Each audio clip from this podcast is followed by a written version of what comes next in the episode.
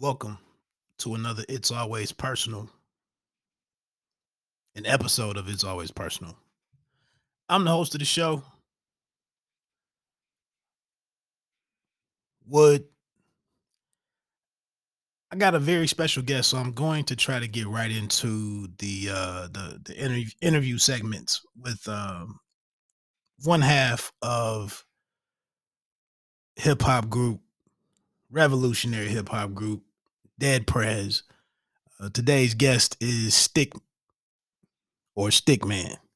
He has a new project coming out um, February 28th. It's called A Beautiful Run. You can go to www.abeautifulrun.com. Tons of information on there about it. He is now um, in 2011. He put out an album called uh, The Workout, creating the genre um, fit hop, F I T hop instead of hip hop. And um, and then in 2020, February of 2020, he came out with the Workout 2. Um, this was after years earlier when he was in Dead Prez on Loud Records. They dropped a song called It's Bigger Than Hip Hop. And um Mind Sex was on there. They had a couple other projects. Revolution Revolutionary but Gangster was another album th- that they did as a duo. Uh, so feel free to check all of that all of that out. We get into some of that in the first part of the interview. Had to go back. Um, but check all that out. One thing that I stumbled onto very early in the podcast in the interview is that uh, with him being with revolutionary being synonymous with his brand, I asked about Judas and the Black Messiah and didn't realize that he'd actually worked alongside Fred Hampton Jr. We talk about that. Um, so I got his thoughts on how um, Judas and the Black Messiah, just his thoughts on the movie and how they portrayed, uh, you know, Fred Hampton and uh, just the story in general. And you know, I kind of stepped on stepped on a landmine. I didn't like I, I, was expecting something else, and he was like, "Nah, I know uh, Sister Akua Njeri, who is Deborah in the movie," and uh, I was like, "Oh, so that's why I tried to keep this episode short." But again, I want to reiterate this: you do not have to listen to the entire episode in one sitting. I try to break it up into segments so that you can um, maybe listen to part of it get on your treadmill, listen to another part of it. Traveling some, going to the grocery store, maybe listen to another part of it. So that's the intention of of a, a podcast. You, you you don't have to eat the whole steak in one sitting. You can chop, you can you can cut it up into baby pieces, digest it at you know eh, when you want to, and then put the rest away for later. but a pretty dope interview, man. That's kind of the types of guests, the types of stories. We talked about uh his time on Loud Records, which which was one of the the uh it's kind of an underdog record label in the 90s that grabbed up some pretty important talent, some um some all-time artists. Wu-Tang Clan, members of the Wu Tang Clan, the ones that didn't go to Def Jam. Um, the Liks, the Alkaholiks from out west with, with King T, Mobb Deep, and then these guys were over there as well. He talks about I talked about that kind of lineup and where uh, they fell in with those types of guys. Seeing as how they didn't necessarily have the same commercial success as some of those other names. And he alluded to, you know, why things may have played out the way that they played out for everybody. And then we get into I would do yourself a favor, man. If you want just if you got some time, if you, if you, if you have some patience, check out his projects from 2011, The Workout, and then uh, Workout 2, which came in February 2011. I mean 2020. That's when uh Stic.man and I started uh getting in touch with one another. I was trying to line up a, a interview back then, and my my old equipment, my old setup started failing me, and I was like, I can't waste this brother's time or risk waste wasting this man's time and not be able to come out with a use you know a usable uh you know interview. And then uh last week when my guest fell through i was like i i, I kept his his phone number he kind of vetted me back then. He was like, "Send me some of your links and let me look at your material. Let me let me look at your content and see if I want to rock with you or not." So I sent that out back then, and you know we were we were set up to do something, and then um we just couldn't lock in the time, and then some other stuff came up, and I actually forgot. That's how COVID had me messed up. I didn't even I I thought uh the workout two came out at the end of 2020. I mean at the end of 2019 and um but it was it was February. So that was only so 3 weeks later was when the world changed. and I guess I kind of forgot about it. But pretty meaningful and important uh projects for various reasons, which like I said kind of leads or culminates in what comes out on February 28th with him making this uh this project a beautiful run that's inspired by Muhammad Ali check him out on um, Instagram. A very interesting, a very deep and substantive uh, follow at Stic S T I C. Always has some some some uh, uplifting, some uh, some fit his his uh, RBG reaching bigger goals. Fit Club that's been his brand for the last ten years it's partial uh part record label and part uh fitness company or brand. And we talked through all of that. Really quickly before I get into that interview, I did want to come back and touch on one thing a little bit more in depth with um, Judas and the and the Black Messiah. I, am fascinated by the movie, man. I hope a lot of people check it out. I was disappointed by some of the reviews that I saw on um on YouTube. I really was. I guess more more so than me being disappointed in some of the reviews. I'm a little disappointed in the numbers that I see for some people who didn't know what the hell they were talking about or had really simple complaints. Daniel Kaluuya shouldn't be playing Fred Hampton it's this new thing out there called a foundational black American. And then there's ADOS. I think it's what African descendant of slavery or a descendant of slavery. Something. ADOS. I tell you, man, this this this this shit is complicated, man. You don't know what the fuck you should be going with at this point. But one thing that that really stood out to me, really resonated with me, and I, I touched on this last week with I don't I kind of don't understand either I don't understand feminism somewhat or I don't understand I don't really see what some black men's issue is with black women. I'm I don't necessarily agree if that's feminism. Maybe that's my thing. But one reason why I know I have to reach out and under and, and and and take a second and understand black women when they're speaking and when they they put out content, when they're creating art, when they're dropping music, when they make and direct, write um, movies, and all of these different things. One reason why I make a decision to tap in because I listen to people. But in the movie, um, when Fred had this is a, this is this is a very powerful scene, very stirring scene. When he comes back out of jail and they have the welcome home Chairman Fred speech, and he gets into his I'm a, I am a revolutionary. Him up there at that podium is a powerful scene for Daniel Kaluuya. I wish I could have seen them shoot that.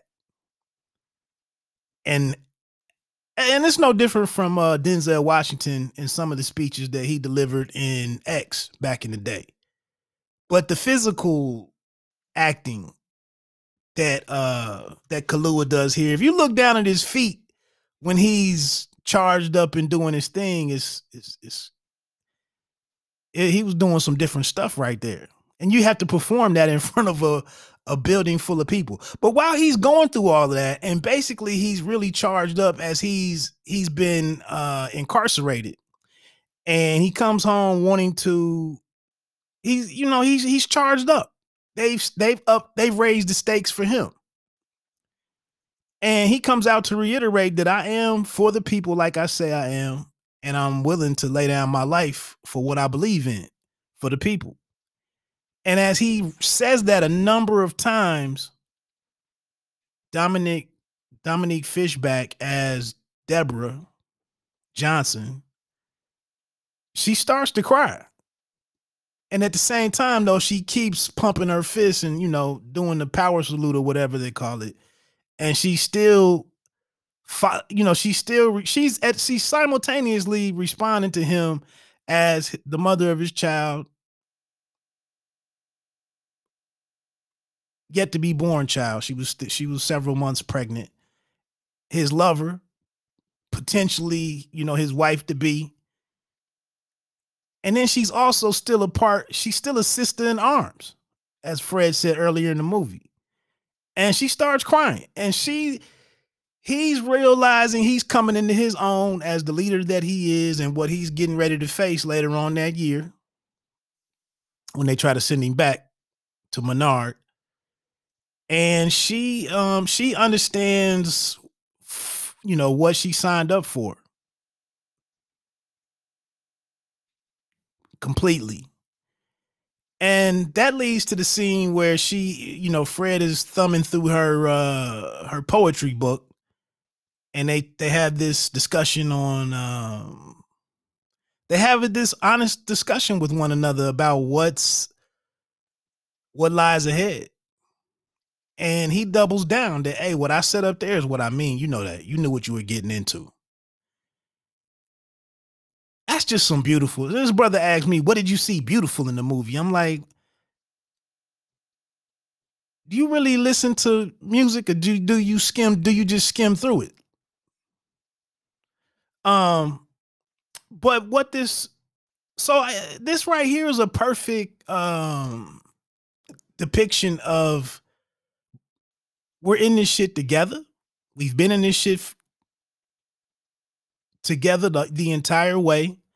So I'm really, I'm gonna be honest, man. I, I'm kind of fucked up nowadays the way that I see that relationship between a lot of black men and black women. Right, wrong, or indifferent. It's it's it's trash individuals on both sides trash individuals on both sides. But what I get to though, um, this is why I review. I believe I did a review of Rapsody's Eve album. Some brothers didn't even want to hear it, didn't even want to touch it. It was just written off as as feminine femininity and feminism because all of the titles of the songs were of black women. But she had this joint on there. This was 29. Uh, I want to say this was 2019. Yeah, 2019. But she had this joint on there called Myrlie. And it was to Edgar Medgar, damn, Medgar, Medgar Evers' wife. That was her name, Myrlie. And um great poem, great spoken word piece at the end of the song, but it was a dope song. And here it is, Medgar Evers' wife. You know, she had to carry on when he was killed, out trying to advocate against the abolishment of Jim Crow laws. He was assassinated. I think she also says something about Coretta Scott King in that one. These women had we just saw one night in Miami. Um all the babies that Malcolm X had. If you watched uh the the the uh the Godfather of Harlem with Forest uh Forest Whitaker. All the babies that Coretta Scott King was left to raise. All the babies that Betty Shabazz was left to raise. Deborah Johnson walking out of that bedroom, eight months pregnant. And I don't know if they did that, if she really did that when they put them, when they shot him and killed him in his bed. And she didn't flinch, she didn't cry. And maybe that was to try to throw off the fact that this was his child and not wanting to be killed. You know her and the baby being killed at that moment. I don't you know i don't that's you know that's that could be f- for the movies. Another song that uh I thought was a really dope song. And it's like you can't this is this is the, what life gets to be as a black man sometimes. You can't even talk to other brothers about dope shit cuz you don't know what kind of shit they're on. But in Afeni, Tupac's mom. Like, and my thing is, if Rapsody wasn't rapping about and spitting about these women and bringing this shit up, who was gonna do it? What man was gonna spend a song speaking about these individuals and bringing up broaching this uh this subject? Um, but here's Rapsody on Afeni, which had a Tupac sample in it. But she said, um, my brothers, my brothers, I love you. I hate to know some of you treat us like Glover. Mr. Mister in uh the color purple. Black card revoked. Maybe you could use discover. Define yourself. Do you feel the same way about your mother? Do you overlook our beauty by loving on all the others?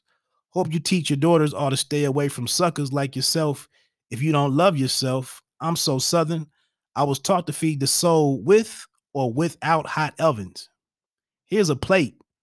Know your hate come from a black man's struggle we all in the same shape. So I know I fit your puzzle. Wordplay right there. We all in the same. Oh, either way, we got your back. We only pray you'll be our muscle. She weaving this shit together nicely right here. Strength in the times. We all overcome with trouble.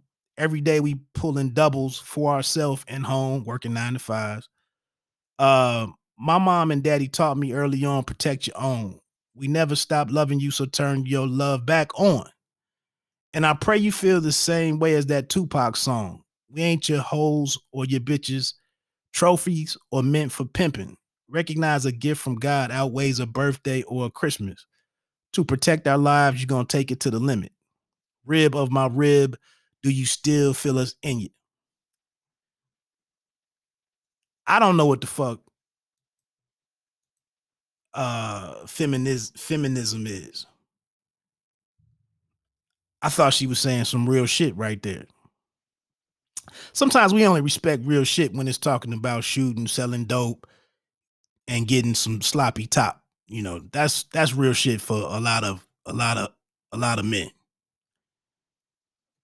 So um I was just tying all that together, man. That was some but those were powerful scenes in that movie.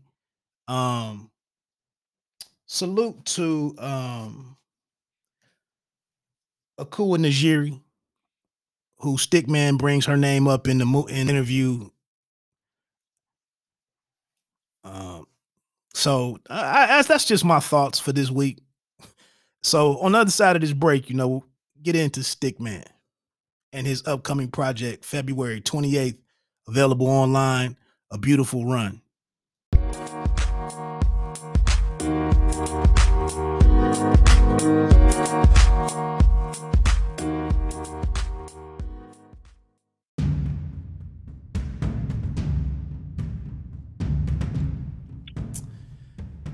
All right, I want to welcome to the show very, very, uh, very special guest. Uh, you know, I always got to take a moment to get my show names correct since I do a few of them. But this is uh, it's always personal. My name is Wood, and right now I want to welcome to the show Stic.man. All right, what it do? Salute, salute, salute. That's a warrior's welcome. Thank you, thank you. salute, salute, man. Good to uh, good to have you on here, and uh, great to link up with you. Um, and actually to catch you at a great time when you had a project uh, ready to uh, to to to bring it out to the world. So uh, I did kind of slight you a little bit, man. I wanted to introduce Stic.man as a running coach, life coach, archery coach, entrepreneur, recording artist, uh, revolutionary, and and a couple other titles. But that was everything I meant to throw in there. right on. Yeah. So I talk quite a bit of uh, boxing, and, and, and I write about boxing online. And I just wanted to ask: Were you aware that uh, you, as a part of um, Dead Prez, you guys pop up in probably three out of every five boxing shows that are televised. Are you aware of that? Man, it's a blessing, man. because I'm so inspired, and, uh, and I don't catch all the all the matches and, and whatnot. Different different people will send me, you know, screenshots and different clips. But um, I am I am tremendously. I've been inspired since a kid by, you know, just the sweet science, and so to have um, you know fighters resonate with our music, you know, is an extra honor. You know, I appreciate. Yeah, whether it's Showtime, whether it's Top Rank on ESPN, um, and then Showtime is either well, actually the PBC is either on Showtime or Fox Sports, and then even on DAZN, which is a streaming app that has quite a bit of fights from uh, from the UK. Uh, I, I'm telling you, three out of five shows is bigger than hip hop comes into the background, and I get to and I get to rock out for a few moments. All right, all right, yeah. Well, you know, I've been working on a whole a whole genre of music. You know, that I think fighters resonate with. You know, runners. You know, um, even yogis. You know, any kind of movement. You know, I, I created this genre of music called fit hop, and uh, it's inspired by a lot of the stuff. If you're familiar with early Dead Prez, Be Healthy, and Way of Life, or 50 in the Clip, you know, those kinds of songs. I just wanted to, as I grew into my lifestyle, um, I wanted to do music that reflected all these different practices that I've been exposed to. So um, I put out uh, in 2011. I put out the first Fit Hop album. Uh, merging hip hop and healthy living. It's called The Workout, and uh, debuted number one on all the digital uh, charts in its category. And then just last year, 2020, right before the pandemic, I dropped Workout Two, and um, and it also debuted number one on iTunes, uh, Amazon, Google Play, all that. And um, yeah, and it's, it's, it's definitely music for boxers and people that uh, put in that work every day, you know? Right. What's the last? Uh, I, I, don't want to put you on the spot, but what is the last combat sport? I'll, I'll, I'll, keep it kind of neutral there between the martial arts stuff as well as boxing. But what was the last uh, combat sport uh, event that you watched, or or the major last? or major headline that you're aware of? Okay, I was going. I thought you were going to ask me the last I participated in, but okay, you said what? Um, I think the last thing I saw was with my family. We watched uh, the exhibition, Tyson's exhibition. Okay, okay. Yeah, yeah, yeah. Because we all, whenever there's like a a fight that kind of transcends deep, deep fan boxing, you know what I mean? But it is, you know, it's, it's somebody popular enough that wifey and you know what I mean. they, they, they want to check it out you know, we always, you know, make food and the kids.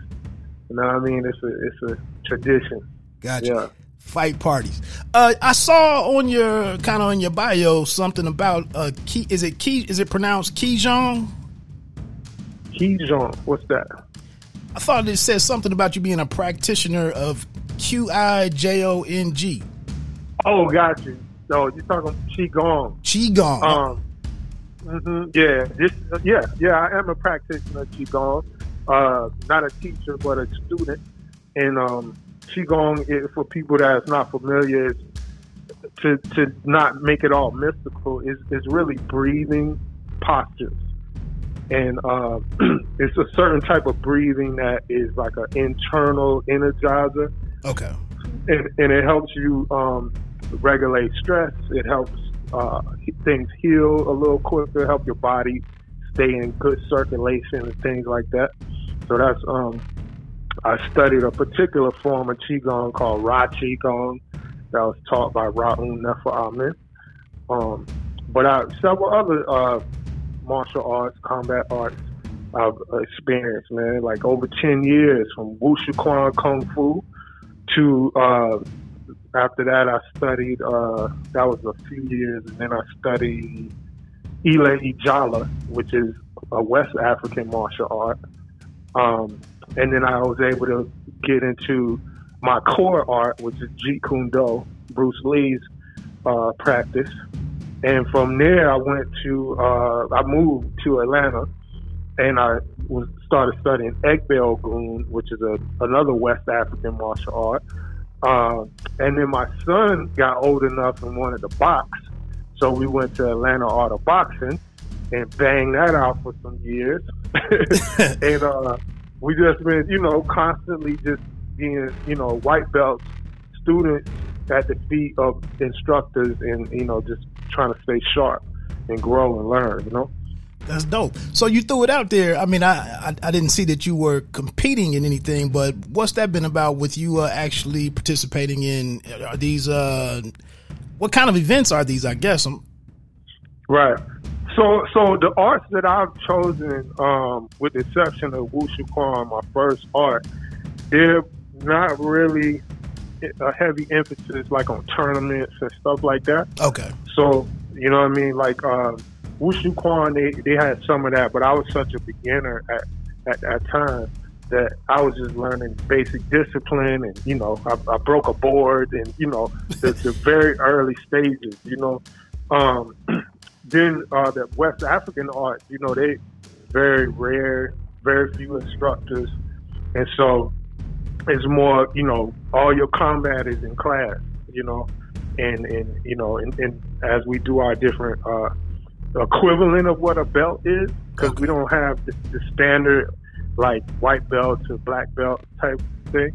Uh, so, uh, and same with Jeet Kune Do, it's like uh, beginner, intermediate, advanced. You know what I mean? So it's real, real open in terms of how the ranks go. It's not really about the belts or tournaments, but just your proficiency um, in demonstrating what you can do. You know, with your uh, teammates and you know your, your classmates. Wasn't that something that, that Bruce Lee kind of talked about? Not having all of those the belts and stuff. Like it was just your the experience and, and, and gaining more knowledge in it or time in it. Yeah, yeah, he he was definitely somebody who spoke about uh, the the limitations of belt systems. So it's not that it's not uh, relevant or functional, you know. Uh, so you can have order and a kind of senior chain in the class, but when it comes to the streets, when it comes to you know the person that's not just cooperating with you for you to work on your technique you know, they don't really, it don't matter what your belt say. Is you know what your what your skills can do and how you can adapt to uh, you know those challenging circumstances. So a lot of my teachers happen to be have that same mentality, and so you know I got ten years in and I, I never really uh, I got a couple belts in in you know Wushu Quan, but it was never an emphasis on you know what is my rank. It was more like are you sharp today? I like that. I like that. Um, one thing that I definitely uh, is kind of synonymous with you is revolutionary. You know, especially when you guys had the revolutionary but gangster mantra out there, and that was title of an album or, or and whatnot. But uh, this right. weekend, um, I got very familiar with a, a revolutionary who I, I known of for a long time, but I actually watched this movie this past weekend that was, that just came out uh, in the Judas and the Black Messiah. Have you have you had a chance to check that out by chance? For sure. Okay. You already know. okay. Yeah. What What was your takeaway from it? Well, man, we you know, it was a lot. It was a lot of emotions. One because Fred Hampton Jr. You know is a is a comrade of ours who we met him by working on the case to free him. Okay. Um, you know, years years ago, we were, before we was doing any rap, we were working with excuse me, revolutionary organizations, and one of those was the Uhuru movement.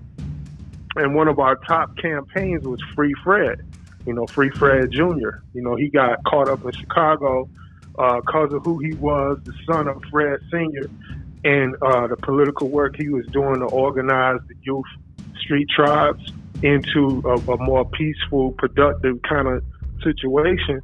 And he got targeted and got framed. And we were, uh, me and M were two members on a on a nationwide uh, movement to raise awareness, raise funds, and help bring him home. So we had a we have a long history with Mama Akua, Fred's mom, Fred Fred Senior's widow, and just in the home eating fish together. You know okay, what I mean? Okay. So, so to really, really, you know, I say all that to say to to watch this is a joy to see that family story get told on such a scale, right? Yes, sir. And um, and just knowing that struggle uh, directly and I also feel if, if, if the family is, since they were on the board, you know, Fred and Mama Akua were, were uh, executive producers.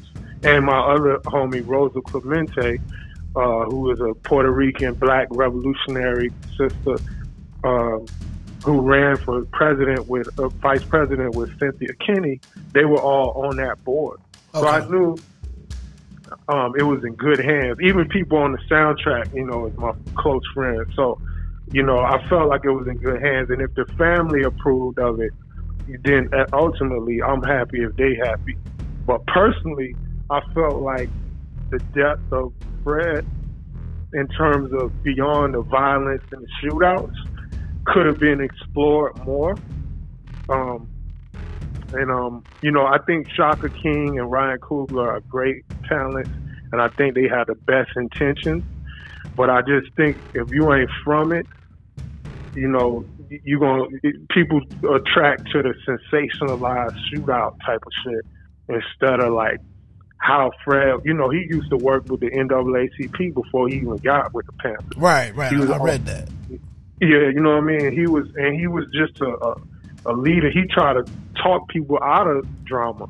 He tried to, you know what I mean? He tried to uh, create ways where people don't get uh, anarchic anarchist tendencies, just running out doing shit just to be pulling out and, and starting stuff with police. Because he said the community wasn't ready to, you know what I mean? They weren't ready to handle that. Definitely. But the way to you know, the, but, and I think they tried to make that point at different points in the movie. So I'm not critiquing it at all, but just honestly, I feel like Fred was so much more level-headed and more, much more tactical than he may have came off in that film.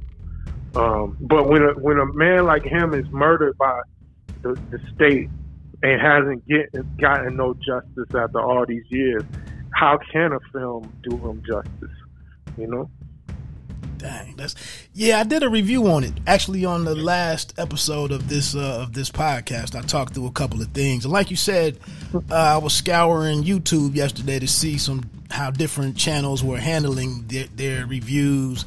And uh, to be honest, man, I was a little ticked off by uh, some of the negative comments and some of the more uh, mm you know the fact that uh, Daniel Kaluuya is uh, is from is, is, British, you know, versus being you know an American black and whatnot, and uh, you know not to belabor it all, but I just thought, um, like you said, I tapped into what I was able to extrapolate some things just based on what they the the, the human side of, of Fred that they did capture and show, right, and the the teaching I loved how he called uh, my man out on the carpet with the, uh, you know, don't take liberties with the ladies.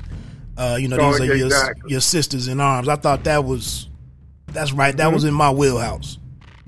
Yeah, exactly. And again, you know, if I watch it a couple more times, maybe some of my general impression, I would be like, oh, okay, they did hit that. They did hit this. You know what I'm saying? So I say that with all respect, and I and I think um, Daniel Kaluuya is of uh, a list one thousand percent. He gave that that that role life, um, and for him to be from Britain, you know, my my opinion, that that only means he's that much of a great actor. He captured the accent, and you know, this a lot of Black British um, actors are killing it right now, and uh, I'm proud of that. You know, I think he did a great job. Yeah, I think that's just another area, unfortunately, for us as a community to be divided over um, but and, and, you know, some people he took a job away from a black, uh, you know, an American black actor, or he just couldn't tap into this. I'm like, man, right. y'all really simplify people who are professionals at what they do. This is, the chessboard is global, man. All, all that American versus uh, this and that and all that. Like, I'm, I'm not in that camp. I don't care where you live at, man.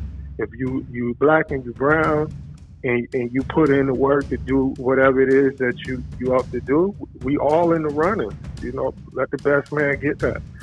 Yeah, you know I, I, mean? I, threw it out there on my channel yesterday. Actually, it's a series by Steve McQueen who directed uh, 12 Years a Slave. He actually has a series called Small Axe on Amazon Prime Video mm. right now. And uh, yep. anybody can just go check out the first the first episode is called Mangrove and it was about mm-hmm. some a West Indian community that was being harassed and, and brutalized by the local uh, the, the police constables in 1971 and went to uh, it, it became a trial called the Mangrove Nine, I believe. So anybody that thinks that mm-hmm. they weren't discriminated across the the the, uh, the Atlantic, it's not total peace for them either.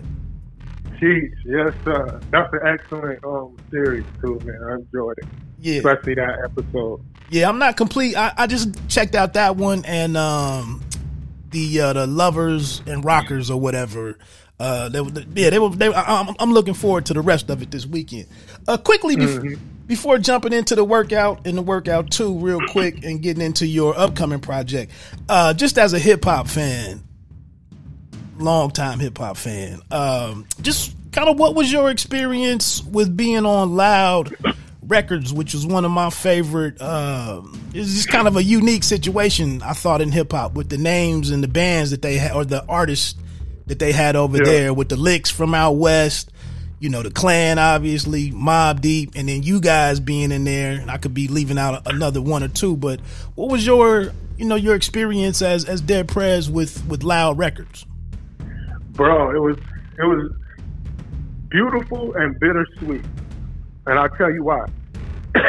when we were we were in Florida, where I was born and raised, and, and me and M met, and you know, got our foot into the, the movement and our revolutionary street cred and all that good stuff. Um, we were in Florida, and at the point where we decided, you know, we want to maybe try to pursue this music professionally together, what the kind of music we was doing was like Wu Tang, Mobb Deep at that, that time, right? Early okay. '90s, right? So we was like in Florida, bass music and booty shake was the, the, the type of popular thing. So we was like, we're gonna have to go up north to to you know have an opportunity to maybe get a get a partner with a label or something. And we we said, well, if, if in a perfect world, it would be Loud Records because of Wu Tang and Mobb Deep, and we felt like we fit that category of hip hop. So, with nothing but a dream and our, our theory and our, our music, we we moved to Brooklyn. You know what I mean? We endured like homelessness and all type of stuff to just to be in the city because we definitely weren't economically prepared for New York. Um, yeah, I can imagine that. right? So, but we, you know, we on the street, we know how to survive. I'll just say it like that. And and we made enough ends meet to not die. and one one lucky day, we ran into Lord Jamar Brand Nubian, and fast forwarding made us, you know, we got ourselves together enough to have meetings and stuff. And when we finally met with Loud Records, Steve Rifkin, the owner, and the whole uh, A&R team was just like, yo, sign this right away. Let's go. And so the, the very label that we thought might be our best chance was the label that we ended up signing to. So you can imagine a young dude coming from North Florida in the sticks and then going all the way to Brooklyn, the home of, I mean, New York, the home of hip hop, and being able to, you know, get signed to the, the number one label at that time with the biggest artists. Uh, that showed me that, you know, if you if you want something, you can go get it, right? However, soon as you get in that door, you start learning that the music business is like the boxing business. exactly. right? It's, it's, you think you think your opponent is in the ring. your opponent is the business around the ring, right? So we we you know we had a lot of battles um, with what we wanted to say and how we wanted to say it and not be censored and and you know they would let other stuff that we felt like shit if you gonna let that ride you know, how you gonna police what we doing? Um, in terms of like negativity on black on black crime and, and or or you know calling sisters bitches and hoes and all kind of stuff. I you know you can imagine uh, they they had uh, other artists you know uh, on the back burner that they was developing to come right, and so we had a lot of battles around that. I think Three Six Mafia was one of those groups that was doing kind of like the opposite of where we was trying to go, right. and they was throwing money at that. But anyway, no disrespect to them. But anyway, uh, then then Loud had all these money challenges, and you know the, the Steve Rifkin and them they was not managing the company like a like a business, and they went bankrupt. Okay. And so Columbia um, was a label that kind of you know uh, comes and they say, "Oh, this this this this plantation is on fire. We're gonna get the big bucks and absorb them on our plantation." And I guess we we looked like some bucks at the time, so we we got you know put on Columbia Plantation uh, through Loud, you know, through the contract we already had with them, and then which was a bigger, even a bigger, uh, you know, that's Sony, right? Right. So so we was on that plantation. We got dropped because they they just they just absorbed us, and then they was like, eh, throw this out, throw this out, throw this out. We got dropped, and then we was like, great. Now we on owe nothing, and we already in the game. Right. So we went around with our relationship. We did a record with Jay Z. We was working with Nas. We was, you know, what I mean, doing our thing on tour, killing it. And when they started hearing the buzz of our next album, which was RBG, um, number six most anticipated album in the country at the time. They was like, we made a mistake. And do you believe these motherfuckers called us back? The same label that dropped us and gave us a half a million dollars to come back. Wow. Right? But check this, last piece. We come back. Jay Z had did us a blessing, gave us gave us his verse on Hell Yeah. So it allowed us to even negotiate even more bread on top of that.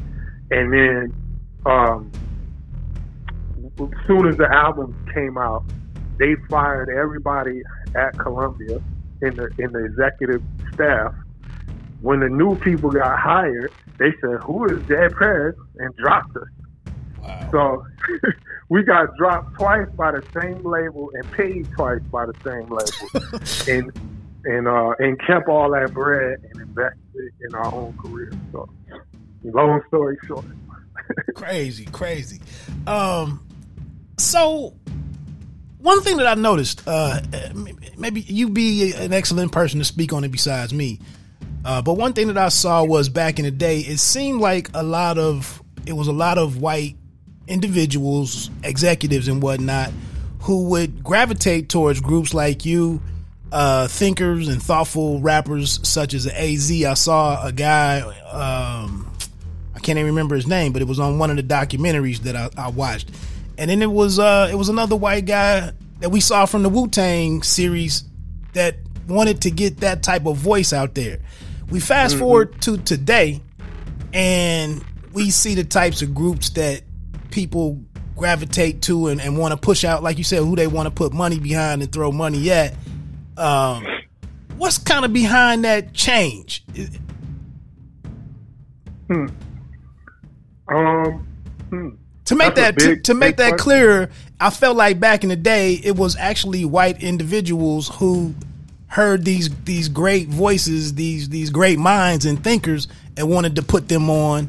But now today, that's it's a different voice that they're looking for. Well, I would say that what was interesting for us is that we got signed Loud, and you know we've been how we we are. You know, it ain't we. It, it wasn't no secret what we stand for and how we own it, right from jump. Right. So, but what was interesting is that, and one of the battles we had is that they try to put us on a skateboard white college circuit. Oh no. And they, you know, we was noticing because you know, like when you ain't when you you know you coming from the bottom and, and now you got opportunity to perform. You don't. It, I don't care where I'm rocking. Let's go, right? Right. Like let's just let's we getting out here. We putting in work. We you know you got to crawl for your ball, right? So, but at a certain point, I started saying, "Yo, why are we always like at like these kind of white cultural things, right?" Right. And the and the shit we talking about is for the hood, from the hood, you know, and and and like other artists, you know, they're like, oh yes, if it's some party shit, if it's some, you know, like rah rah shit, just per se, then they like, yeah, that's hood. And I and I remember having this conversation with one of the product managers one day, like, what's good with these? How you routing these tours and all that? And he was like, y'all too smart for the hood. Wow. And and I was like, huh? I was like, do, nigga, do you know where we from? You know what I mean? Like, I'm too smart from where I'm from, right? And it was this perception that these labels had that if unless you're talking about bullshit, basically partying bullshit, you know, you know, you're above the intellectual, you know, bandwidth of the hood, and we dis we disagreed with that from the jump. But you know, they were you could see how they were routing all of our uh, engagements and even who we who they was trying to get endorsements for us and everything was like that. Um, it's like that the white boy hip hop uh, uh, aesthetic, right? And so we, you know, that was something that I think was an issue uh, before what you see now, which is a total dumb down of the culture, and everything is invested in the in the most ignorant shit that you can do and say, right? Even the art itself ain't even. It don't even matter if you nice or nothing no more, right? Right. It's just a certain a, certain kit. You know, uh, you got ice on, shoot niggas, fuck bitches, and yada yada yada. You know, like at the end of the day, that's that's what's you know really popular right now. Yes. And I think they always felt like that. But it's you know how we used to be like it had seeds in it and all that, right. and and now and then it, and now it's like government laser, just you know super THC, where to the point where you don't know if you really smoking real weed or you what you doing. So it's, it's, it's kind of like that's how they did hip hop. They they took the essence of they took Run DMC gold chain off and left the art, right? Wow. and and now you know, so we got all of the the look of hip hop, the style look of it, but no none of the substance is left. It's just the THC. So Wow. That was I thought I saw uh maybe a year or two ago, I thought I saw a flower a flyer online or something that had uh Wu Tang Clan and like Rage Against the Machine on the same tour and whatnot. And I was like, mm, okay, I, I missed that, but that was a hell of a pairing, you know. But Yeah, we did that too. Like we when when Ray was at when Ray was at the, the height of their shit, we opened up for, on some of their dates because ideologically we had you know a similar right, perspective. right, You know what I'm saying? Um, but at the same time, we opened up with Wu Tang, and because ideologically we had the same perspective. That was that's what was unique about us. We could comfortably be at them white colleges, right, and the, with the radicals and the liberals. We could comfortably be there um, doing what we do, and we could comfortably be in New York with the, the gods and the earth. You know what I mean? We could be with the Nation of Islam in LA in the in the gangs, you know what I mean, in Chicago. Like we we was everywhere. We was and global. We went to Cuba, we went to Africa, you know what I'm saying? We went all over because what we was talking about connects to people where they at. Right. I agree. And, and you know what I'm saying? So but it's just the game ain't built like that, man. Like we revolutionaries. The game is built for capitalist interests, and and you know that's like make a product and sell it to an audience, and you know what I mean. Not so much like really connect with people with your art. Not trying to you inform anybody. Yeah. yeah, yeah. You know, you can make you. The thing is, though, you can make money and do that. Definitely, definitely. Right? you know, but you got to really control your own business to to be able to direct how you invest with your resources because that's the challenge when you own somebody else's label and they feel like you over the head of the audience you trying to serve they gonna send you to Europe instead of Africa. that's you know what I'm saying. That's why we got a 20 year uh, touring uh, a lot of a lot of it was in Europe. A lot of it was in Germany. You know what I'm saying? We made our own effort with community groups, like the Malcolm X grassroots movement took us to South Africa and Cuba. You know what I'm saying? And we had our own independent um, booking agent to get us in Chile and South America. You know what I'm saying? And and just touch the brown folks, man, because you know they they was just like, yo, the white boys is gonna love y'all. Y'all so raw. You know what I mean? That's so, how- but I but but and let me just close with saying, as far as that point, it's not that I have any issue or problem with that part of our audience. The white boy that was raised on hip hop, that's a real person. Right, right. You know what I'm saying? Like, like they, they, I, I understand. You know what I mean? Like everybody, they ain't come up in the master plantation vibe. You know what I mean? Like it's all kinds of people. So it, it, was never no issue that we would have because somebody white and they listening to our music or whatever. It was just don't just target me to that audience and, and you know, we don't get access to our community as well. Gotcha, gotcha.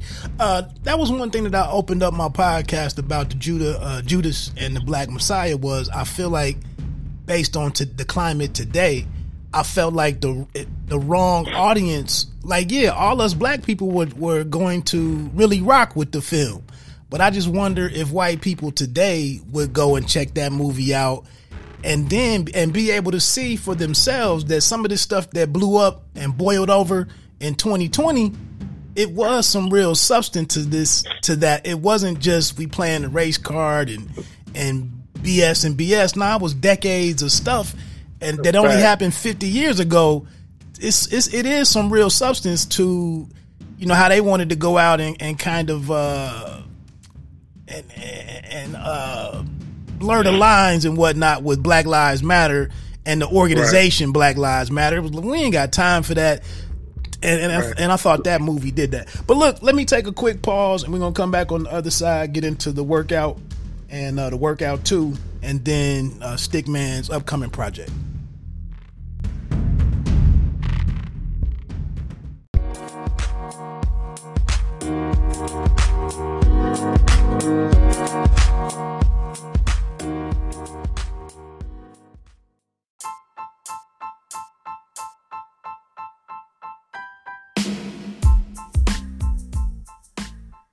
All right back with uh, Stic.man. We're going to get into it like you mentioned earlier. You kind of stole my thunder a little bit. I had these dates down for the workout dropping in 2011, April of 2011.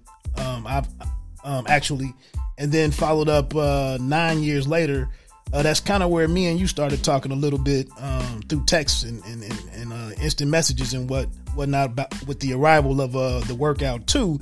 Uh, you mentioned mm. the the commercial success and them being well received. Uh, that's dope Um, I, I saw your uh, Instagram pictures and, and whatnot, you know, documenting that and, and re- reminding folks of that. Um, mm-hmm.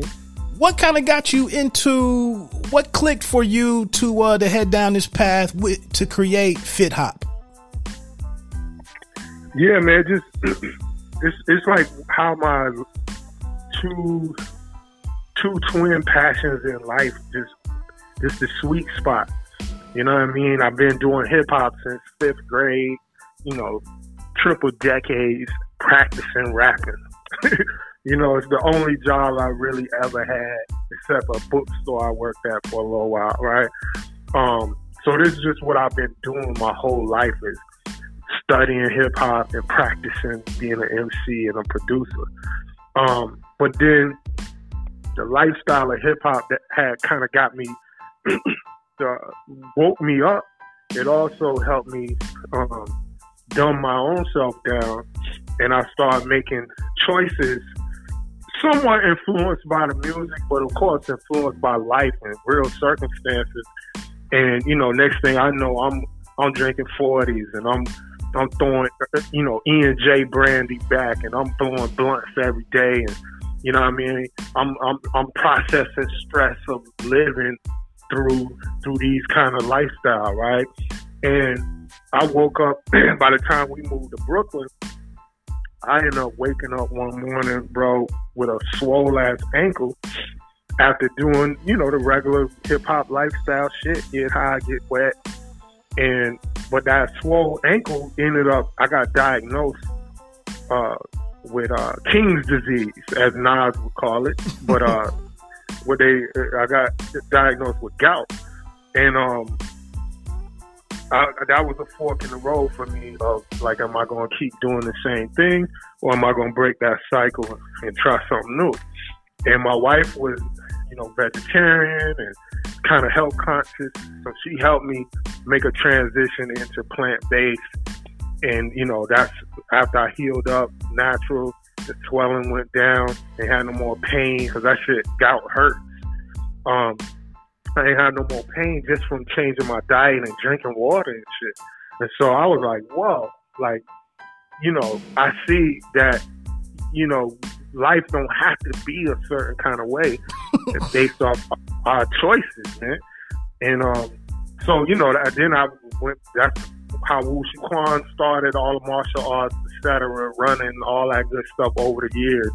And uh, at a certain point, I did, I had outgrown that young, wild dude carrying the stick everywhere.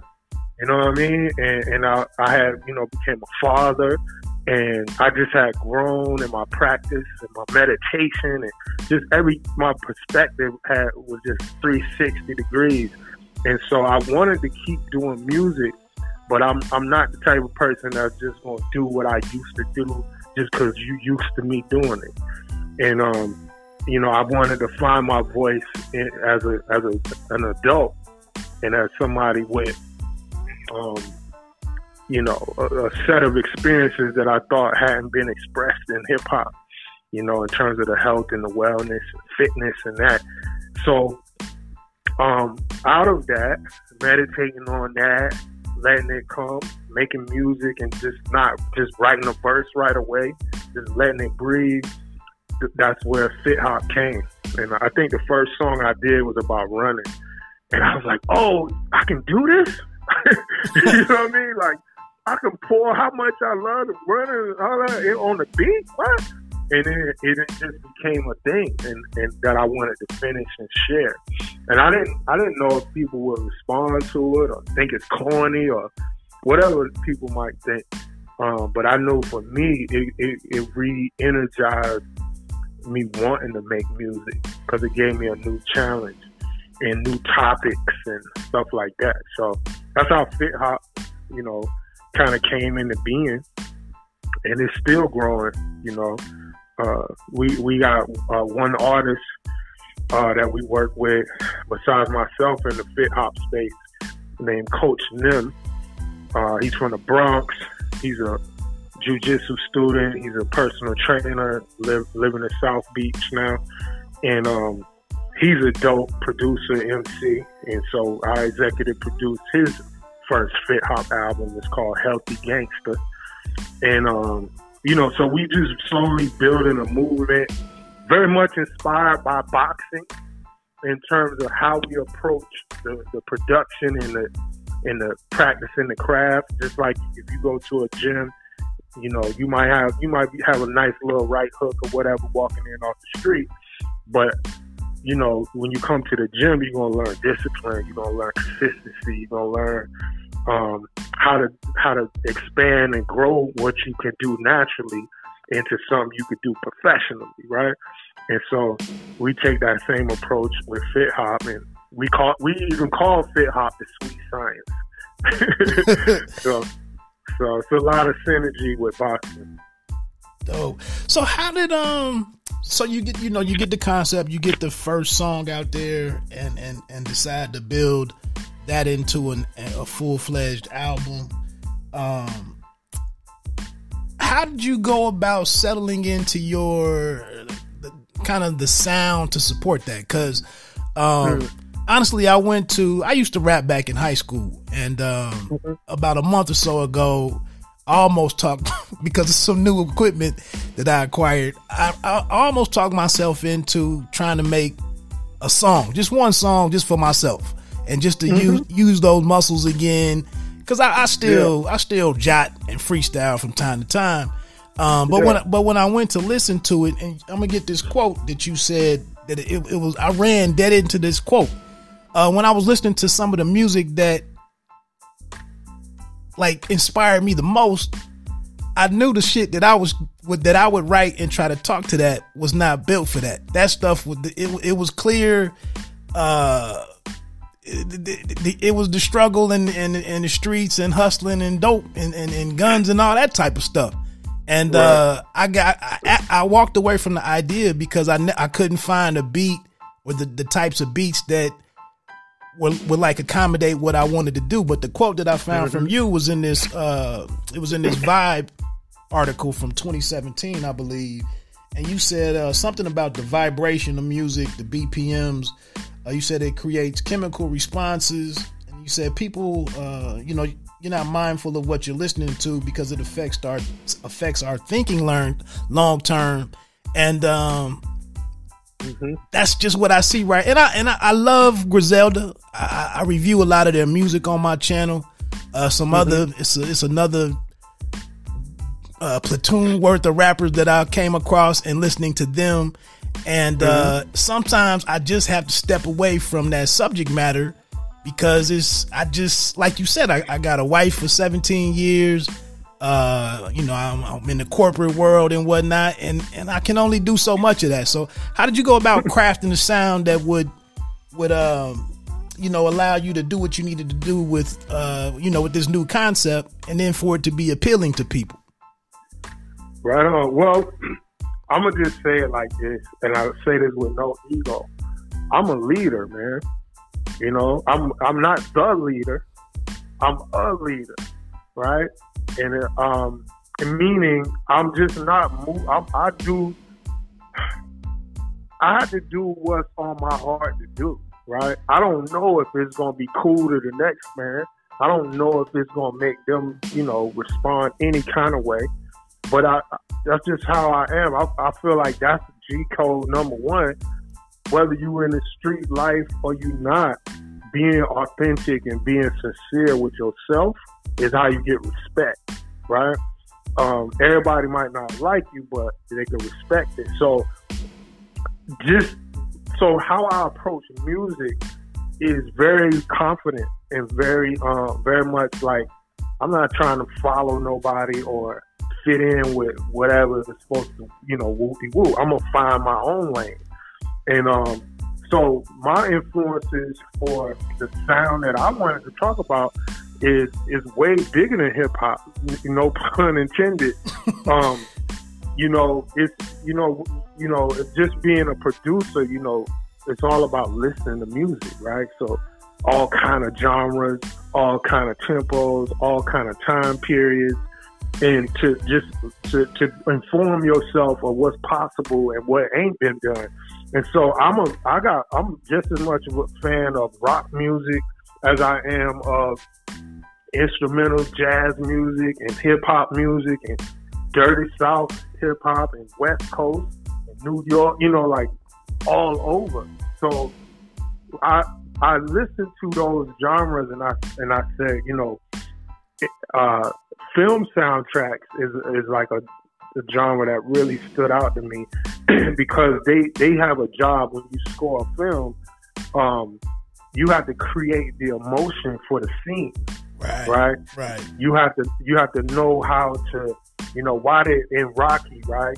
Why did the uh, uh, uh, uh, why did that work, right? Um, you know, and then I start. I was like, okay, that was this band called Survivor. Let me study Survivor whole thing. How did they even come to the soundtrack for that? and then, and then I learned, oh, Bill Conti did the score. They was on. That's the soundtrack, but there's the score, right? That's the music behind the film, kind of, you know. And so, and I was like, well, who is Bill Conti? I found out Bill Conti. Not only did he do Rocky score, he did all the Karate Kid. Uh, Right? Okay. okay. So right, so I'm, I'm like, okay, I'm I'm I'm learning. Uh, these are some of my influences when it comes to creating a soundtrack, a score, and so I approach Fit Hop like I'm scoring what I want to talk about. Um, so I'm not like saying, well, what's on the radio? Let me make it sound like that, and then I'm going to but rap some healthy shit on it. Like that's that's not the formula.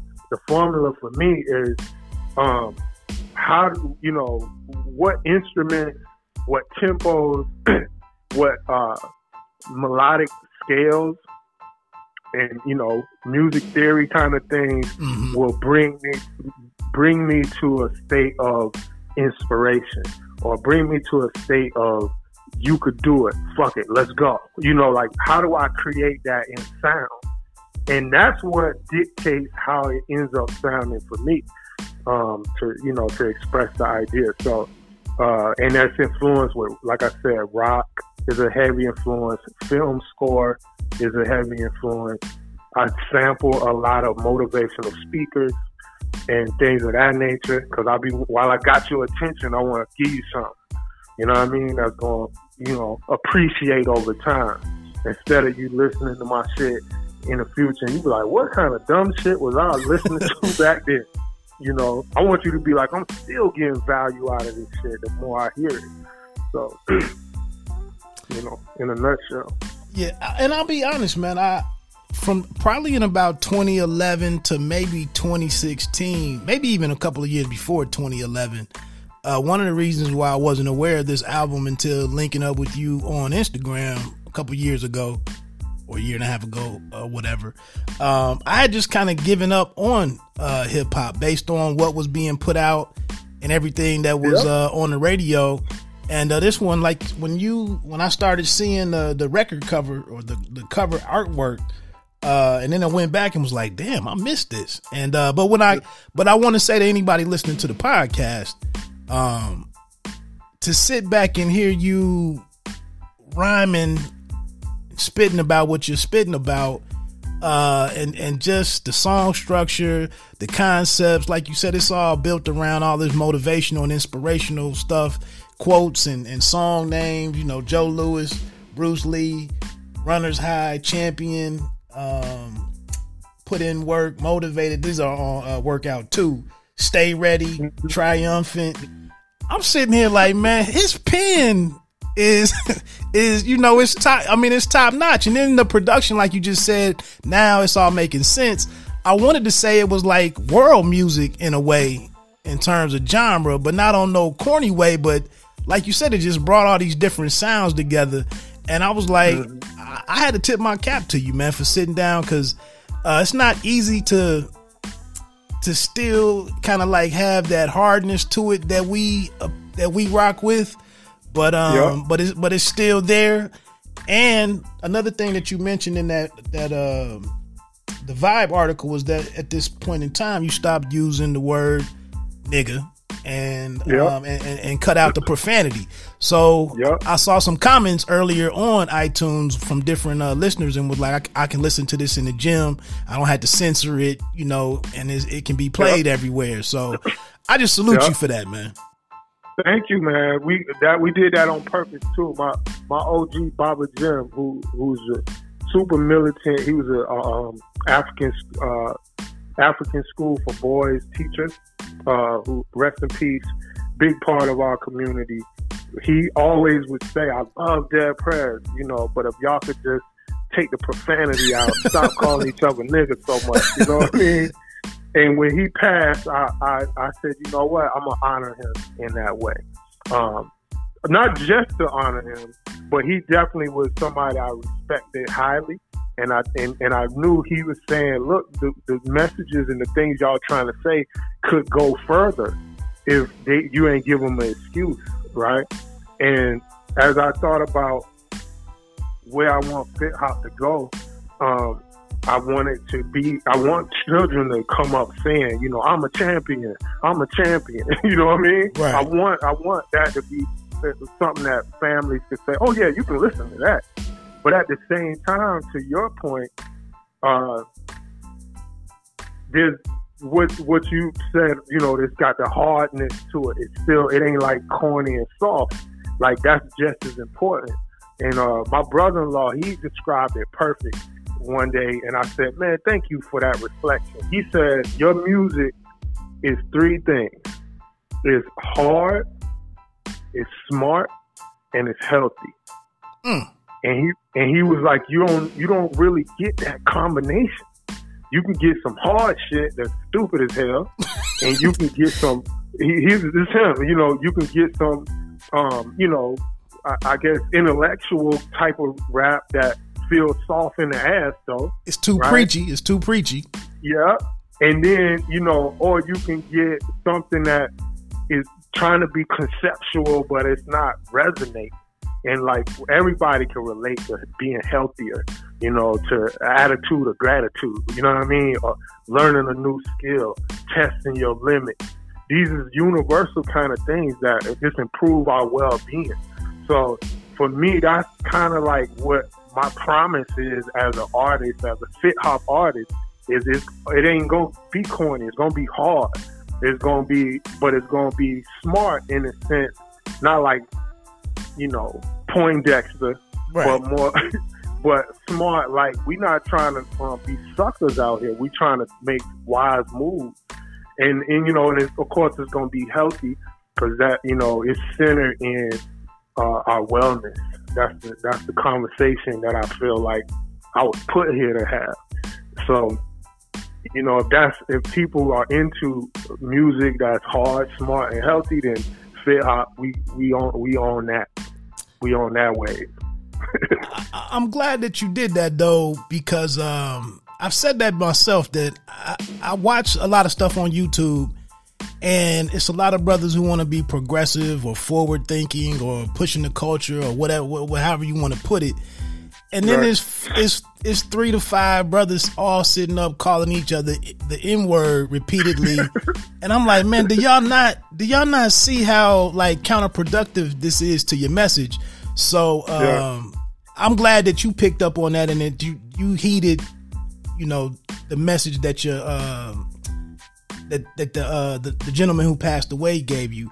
Uh, I, Yeah. I, I also throw it out there. Hopefully, in another two to three weeks, I should be able to uh, the book um, Skyzoo, who is another artist who doesn't use the N word in his music, and I, I've talked to him a couple. I've, I've talked to him another two or two or three times, and um, we, that's just always one thing that I just salute him for, because I just. I, I just get some. Sometimes we just it, it's it's it's excessively used in, in, in a lot of instances. And it- and here's the thing too. I want I want this to be clear to anybody that might be new to fit hop or might be, you know, just thinking about checking it out because we having this conversation. Another thing is that I noticed in quote unquote conscious circles of music makers, right? There was a period where all the conscious music was talking about how much it don't like the negative music Right, right, like right, I, right. You, and that, and I and I understand. You know, we're trying to basically we're trying to figure out song concepts and topics, right? And and it's like it's it happens in waves. We get influenced. Whatever's the most popular thing, you know, people start making their versions of it. And then at that point where we realize, like, if we keep feeding just negative, negative, negative shit, we ain't gonna have no culture. So people start saying, yeah.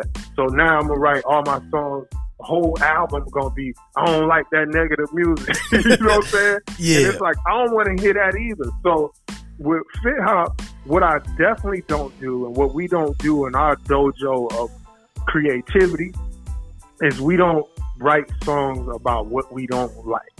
We don't write songs about what somebody else doing negative. You know, it it don't. We never take that perspective. It's all all about what is inspiring you, what is uh, making you motivated, what is what is it that makes you uh, have gratitude, what makes you feel like I'm becoming a better person. You, right? It's about you putting in the work. And I, that's a conscious decision as a, a songwriter. I'm I'm so serious about that. Like Berry Gordy was serious with Motown. He had a vision, and I have a vision for for this and that. There's, you can get that el- elsewhere, right? You it's always somebody saying something negative about some somebody else, whether it's positive or negative, whatever they're talking about. We we always critiquing and criticizing other people. And I wanted something that affirms ourselves, affirms each other. So, you know, that's another thing that's consistent throughout the, the workout albums, the Healthy Gangster, and the new stuff we're doing is, is, is just positive affirmation. You know, I mean, we ain't hating on nobody. We gonna demonstrate. Fred Hampton said the purpose of demonstration is education. So we gonna just demonstrate. Yeah, and I picked up on that, and, and like I said, in listening to it, because I'm gonna be, I'm gonna keep it a buck. You know, when I when I put it on, I'm like, if I get to this and it's some old preachy shit, you know, chances are I'm I'm gonna just skim through it, and you know, and I'm and I'm a, uh, I'm, I think we emailed each other because you was like, let me check out some of your content, and uh, I said, mm-hmm. I'm, I'm, gonna skim through this shit and just tell uh, Stic.man that I uh, that I listened to it. But then, you know, no, I sat there yeah. and listened to the entire album a couple of times. Took it to the gym a few times, and like mm-hmm. you said, it's not on there getting too preachy, and it's not. You don't even acknowledge like any of the uh, any of the you know anything that you would be in the marketplace with. It's like you just focused on this concept that you've created and just giving it so much light that it's no need to say don't go listening to uh, the other stuff. So I, I, thought that was dope. I want to play this this uh this this cut from um, Larry Wilmore. Um, he just had the, the two brothers, the twins. Uh, I think it's Kenny and Keith Lucas who did the writing for. Um, they wrote uh, Judas and the and the Black Messiah. Uh, okay, Shaka Shaka okay. King and Will Berson did the uh, they did the screenplay. But these twins who are actually they're comedians, but they've they switched over for this, you know, to get this movie together that we talked about earlier. But uh, this is actually um, Larry Wilmore has a uh, podcast called Black on the Air, and you just hit on something that uh, he says in this statement right here. I just wanted to play it real quick. Uh, okay. close this and make sure. So a lot of it has to do with when uh, people feel like they've been oppressed and that type of thing within the group, they look for consensus more than truth. If truth gets in the same Venn diagram as consensus, that's great. But many times consensus becomes more important. And I've always, what I've liked about you, and I've done in my own work, is I want to keep it 100% real first and then worry about consensus later, you know? Yeah. Now that's him talking to Stephen A. Smith that came out two weeks ago. But what you said a minute ago was like, I'm doing my own thing and being a leader and I and I think uh, that kind of reiterated, echo what Wilmore just said right there. Yeah, exactly, exactly, man. And we and everybody ain't built to lead, you know. Ex- so exactly. We, and a lot of people don't. A lot of people don't know that that are trying to lead. Right. Yeah, and then, you know, and that's why the job of those who are willing to, you know, be in service because that's what leadership is. It, people people think it's about you know things being all about you, and it's not. You know, leadership is is selflessness, really. You know, and it's serving others through your own initiative. Um, and you know, it's a thankless job, man. You know what I mean? People people don't they don't we drive we drive on the highways all day and we don't think about the people that laid that down at all. You know what I'm saying? You know what I'm saying? We we sit under the, the shade of trees that we ain't plant. You Definitely. know what I'm saying? So it's like you know, leadership is not. You don't get your thanks from people. You know, you get your thanks from the service itself. So yeah, um, and I think um, for anybody that was questioning Kaluuya as Fred Hampton, man, when he said that line in there when they went and met the Crowns and he was talking to the Steve, brother Steve Cattle, the Steve, the leader of the Crowns, and he said mm-hmm. something, and um, he said something about you're gonna get yourself killed or you're gonna die for the people or something, and um, Kaluuya said, uh, if I could only be so lucky. But it was just the timing that he said it from from Stephen and the way the conviction and how he said it, and I was like, man, I don't know. This, like I, I was, a, I thought he nailed the role, and uh, and there was some other things in there that he said that was like, man, if Fred Hampton was really like this, then he was really, you know, he was really, really with the shits and and what he was he, he was into. Um, and for he, for Daniel, for the role he played was phenomenal. But if you felt something from him, I encourage young folks to go listen to Fred's actual tapes of him actually speaking, right? And Daniel Kaluuya will tell you himself, he could only do, you know, it so much justice. But when you when you feel the real person, Fred talking, and you and more than just the soundbite clips they had in that movie, and you really see how his thinking process was when he was on all these different national TV shows in the 60s, bro, when people were scared to even breathe on the same sidewalk as some of these folks.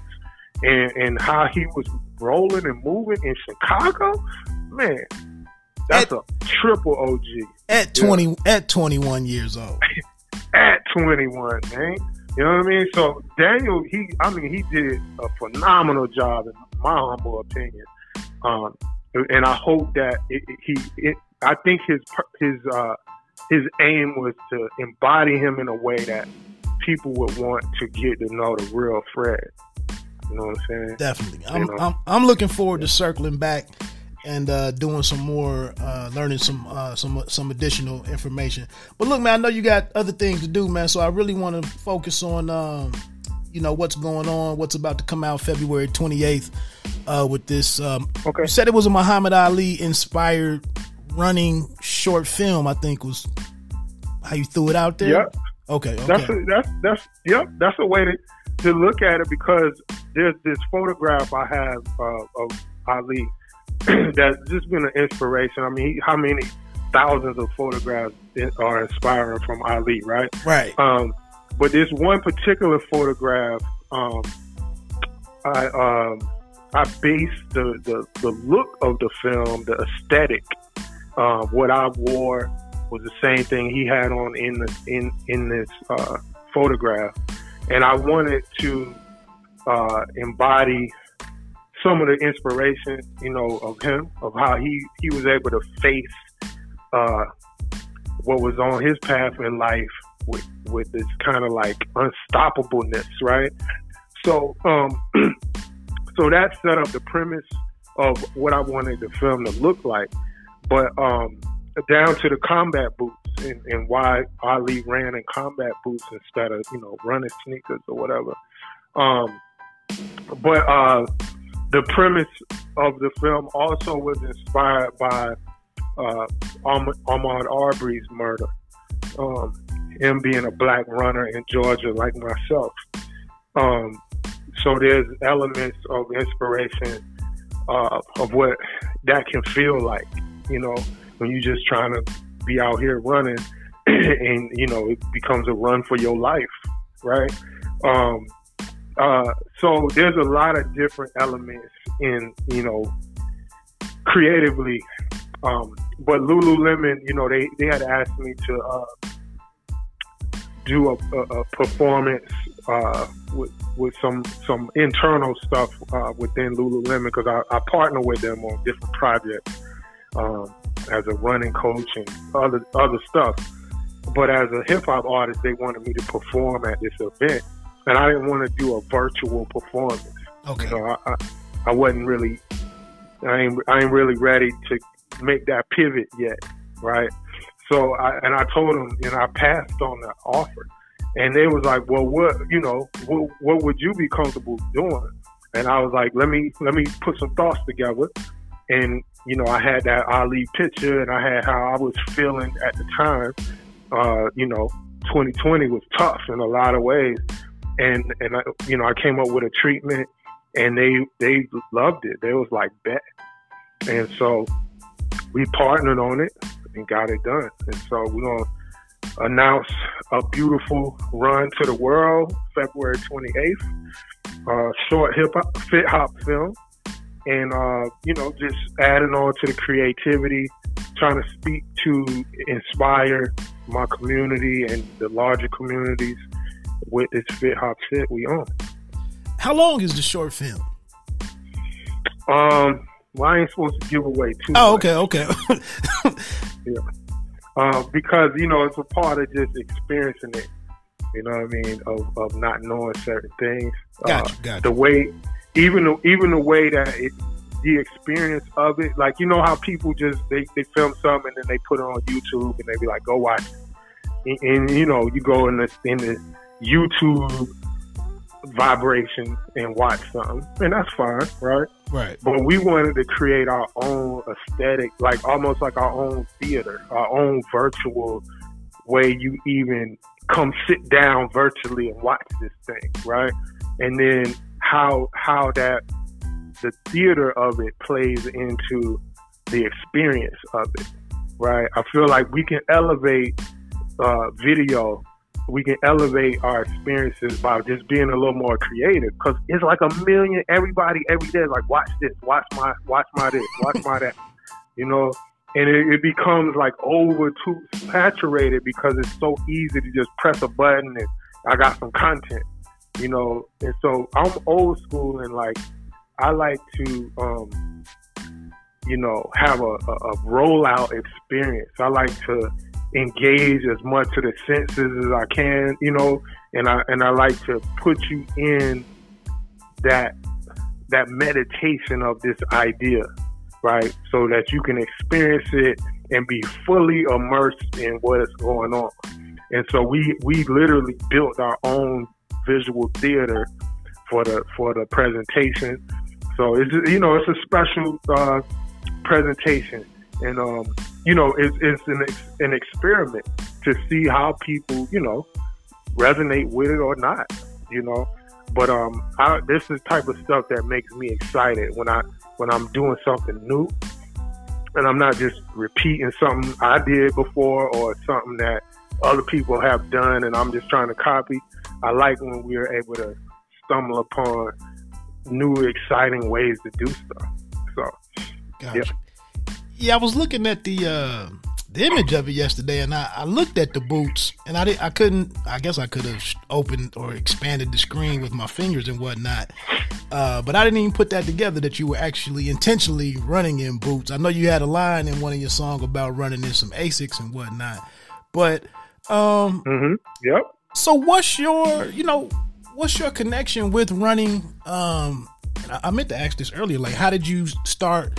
Or uh, you know, balance out what your weight training was going to be because we don't see too many, mm-hmm. you know, diesel runners. So how did you go about uh, settling into being more of a runner, you know, versus and I guess you know what you focus on in the gym with whether it's resistance training, weight training, weightlifting. How do you balance all of that? Yeah, the the idea is you know get a little bit of all of it.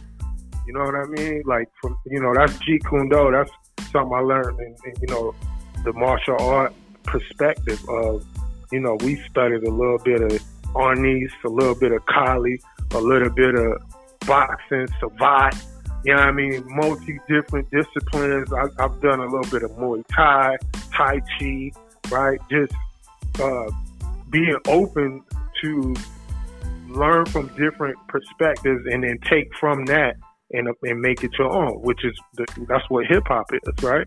Exactly. Sampling, right? So, uh, but interestingly enough, uh, so I'm always seasonally trying to have seasons of focusing on running, and then you know, like when it's warmer outside, etc. When it gets a little more cold, I'm more inside. I'm doing more internal stuff, the weights, stuff like that, and just keep it flowing. But interesting how I got connected to running as a passion was once again from boxing. Okay. You know what I mean? I'm at I'm at the gym with my son. Um, him and uh, some of my neighborhood sons, I call them. Um, and you know, I would take them to the to the boxing gym, and we get a workout. They train with the trainers, and I train when they train and assist them and whatnot. And there was a boxer there who had like an eight pack like crazy, just you know, cut up, and his name was Bones. I was like, "Yo, Bones, man, what, what in the world are you doing?" You know what I mean? to get to get that egg crate on your your chest like that, and um, he was like basically running, right? And he was like, "How much you run?" And I I wasn't no runner or nothing. You know what I mean? I was like, I don't, I spar, I do little stuff like that for cardio, jump rope but running was just wasn't in my repertoire. And so he gave me this challenge. He was like, "We'll start out try to get you like 15 minutes nonstop, and then 30, and you get it to where you could go like an hour."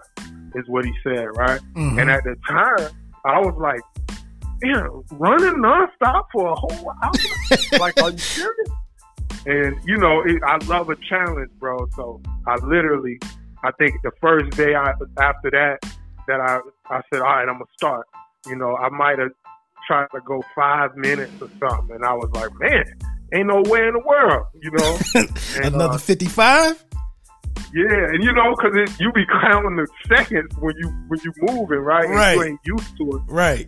But um, but it was something about being outdoors and having this challenge and really feeling terrible at it and but having this moment with my headphones on and certain music I would cue up, be like, this shit might give me some energy or whatever. Trying to figure that out and just showing up every other day. You know, okay, I did five. You know, next every other day, I'm gonna try to do five again. And then it was like, okay, I can do five. All right, let me try to do ten or seven or whatever. And I just that that little small steps, I saw that it was manageable if I'm consistent. And and I was like, oh, so I can have this. I can get this skill just by showing up and doing a little bit more. And bro, I went from five minutes to running 26 miles on my two feet without stopping. Damn. Right over time. And it just, it, I, I just bit the bug. Like, you know what I mean? I, I, I, when I got to 5K, I was like, oh man, 5K, I done did it. And then I was like, well, shoot, I want to get 10K. Mm-hmm. Then it was like, well, have you heard of a half marathon? Uh, oh, 13 miles. What? Boom, train for that. And I'm on tour running in these different cities, you know, trying to get my mileage in and just because if you let too much time go, you know, you lose your condition. Right. So you got to be really consistent. And then, you know, it just became a not like a workout for me. It became I get to run, right? Not like I got to run. Right. It became ooh, I get to run, and what my playlist gonna be? Ooh, I'm gonna explore this album. Because when do you make time in your life to just, you know, turn off everything right. and pour some love into you and listen to John Coltrane's catalog or whoever, or audio book or a podcast that became that time for me, like me time. And uh, yeah, that's how it that's how it grew. And then I and I loved it so much. And my friends, they would be like, "Yo, B, you a changed man." Like how, people would see me, they'd be like, "Yo, your body," you know, or you just seem happier or you just seem whatever. They start wanting to run. So I start training a lot of the homies, dropping pounds. We, we getting up in groups doing it. We meditating after we run. We we going to the mountains. We we having adventures. And then I was like, I'm, I need to get go ahead and become a coach so I can help people much more. Let me get more skills. And that's when I got certified by the RRCA, went through their program, and became, you know, certified as a long distance um, running coach. And yeah, and I've just been from there. I do different workshops, uh, surrounded, uh, focused on not like the competitive, trying to win the marathon uh-huh. uh, person, but more the you can use this for therapy for yourself, for me time, for self love, for general health maintenance, fitness maintenance. That's kind of my niche. And yeah, we keep exploring it. Gotcha.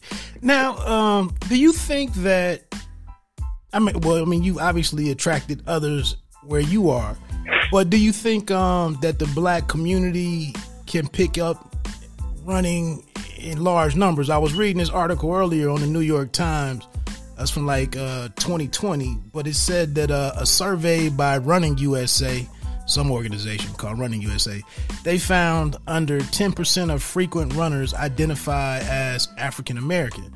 And um, I know a couple times that I've asked my wife to run bro, that's that that that conversation is the shortest conversation we we have in our marriage. And I, I yeah. you know, and yeah. but but I'll say this before you get to to responding.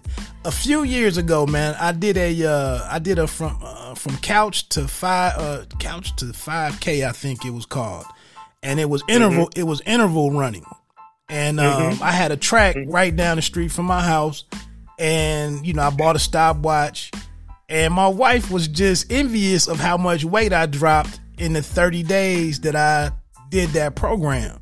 And like mm-hmm. you said, it, it, had consistency, uh, the intervals, you know, and how the intervals changed up. And like you said, I was going down there every week, like, oh, I get to run today. Oh, today I instead of uh, you know, instead of only running for four minutes, oh, I got eight today. Oh, I'm gonna kill this eight. And I mean, it became yeah. competitive and um, yep. so on and so forth. But do you think yep.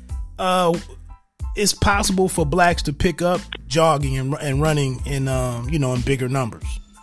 Let me tell you something, bro. This I love this question. Right, I was born to answer this question right here. First of all, we already dominate long distance running. Pretty much. If you look, if you look at and short distance running, have you know also. But if you look at the gold medals in the Olympics, right? This is the world stage for the best pound for pound, undisputed, right? The world. You you're not competing against your neighborhood. You competing against the whole world. And who has the most gold medals in long distance run? Ethiopia, Kenya, right? Yeah. Uganda, right? This, that's black folk, right? If you look at who got the, the fastest sprint, you know, you know Usain Bolt straight from yard. You know what I mean? Right. We, we like you know, um, and even the, the top folks in the U.S. teams, right, is is brothers and sisters, right? We can go from Wilma Rudolph, you know, Dick Gregory, um, you know, a, a, a, a plethora of black folks have participated in running at the highest levels of running.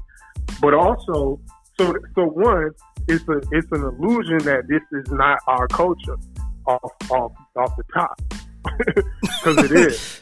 Um, but two, it's um,